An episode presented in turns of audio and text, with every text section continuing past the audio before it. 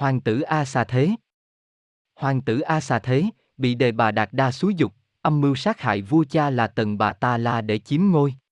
Nhưng công việc bị bại lộ, A Xà Thế bị bắt quả tang, và người cha đầy lòng từ bi không đành xử phạt xứng đáng như quần thần xin, mà nhường ngôi vàng cho hoàng tử vì thấy con thèm muốn làm vua. Để trả ơn, vị hoàng tử bất hiếu vừa lên ngôi liền hạ ngục cha và ra lệnh bỏ đói cho chết dần. Chỉ một mình hoàng thái hậu được phép vào thăm. Mỗi khi đi bà giấu đồ ăn trong túi áo đem cho chồng, A Xà Thế hay được của trách mẹ. Sau lại bà giấu trong đầu tóc, A Xà Thế cũng biết được. Cùng đường bà tắm rửa sạch sẽ rồi thoa vào mình một thứ đồ ăn làm bằng mật ong, đường và sữa. Vua gọt lấy món ăn này để nuôi sống. Nhưng A Xà Thế cũng bắt được và cấm hẳn mẹ không cho vào thăm vua cha nữa.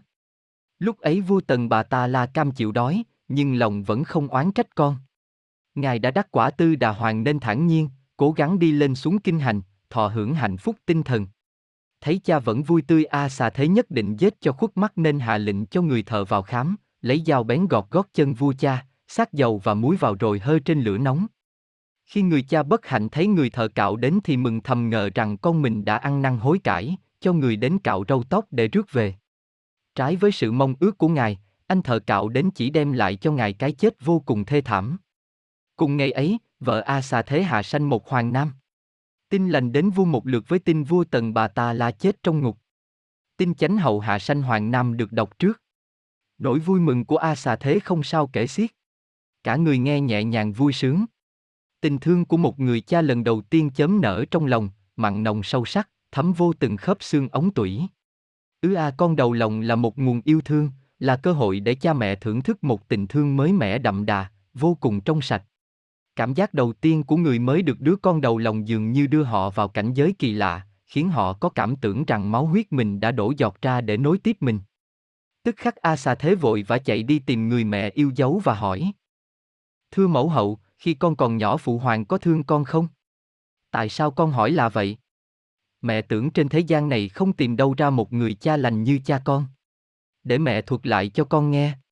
Lúc mẹ còn mang con trong lòng, ngày nọ mẹ nghe thèm lạ lùng một món kỳ quái.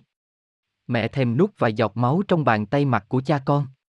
Mà nào mẹ dám nói ra. Rồi càng ngày mẹ càng xanh xao, và sau cùng phải thú nhận với cha con. Khi nghe vậy, cha con vui vẻ lấy dao rạch tay cho mẹ nuốt máu. Lúc ấy các nhà chiêm tinh trong triều tiên tri rằng con sẽ là người thù của cha con. Do đó tên con là A Xà Thế, Ajatasuk, kẻ thù chưa sanh. Mẹ có ý định giết con ngay trong lòng nhưng cha con lại cản mẹ.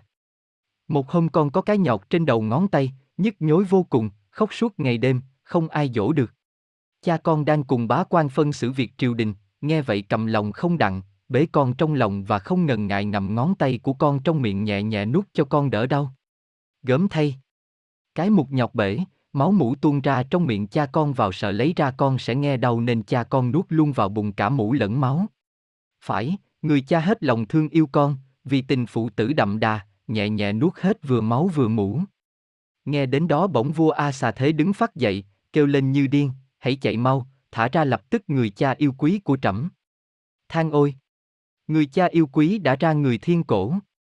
Tin thứ nhì được trao tận tay vua A Xà Thế, vua xúc động rơi lụy đầm đề. Bây giờ ông mới nhận định rằng chỉ khi bắt đầu làm cha mới biết được tình cha thương con như thế nào. Vua Tần Bà Ta La băng hà và tức khắc tái sinh vào cảnh trời tứ đại thiên vương tên là Gia-na-vát-ba. Về sau vua A Xà Thế được gặp Đức Phật, trở nên một thiện tín lỗi lạc và tạo được nhiều công đức trong một kết tập tam tạng đầu tiên.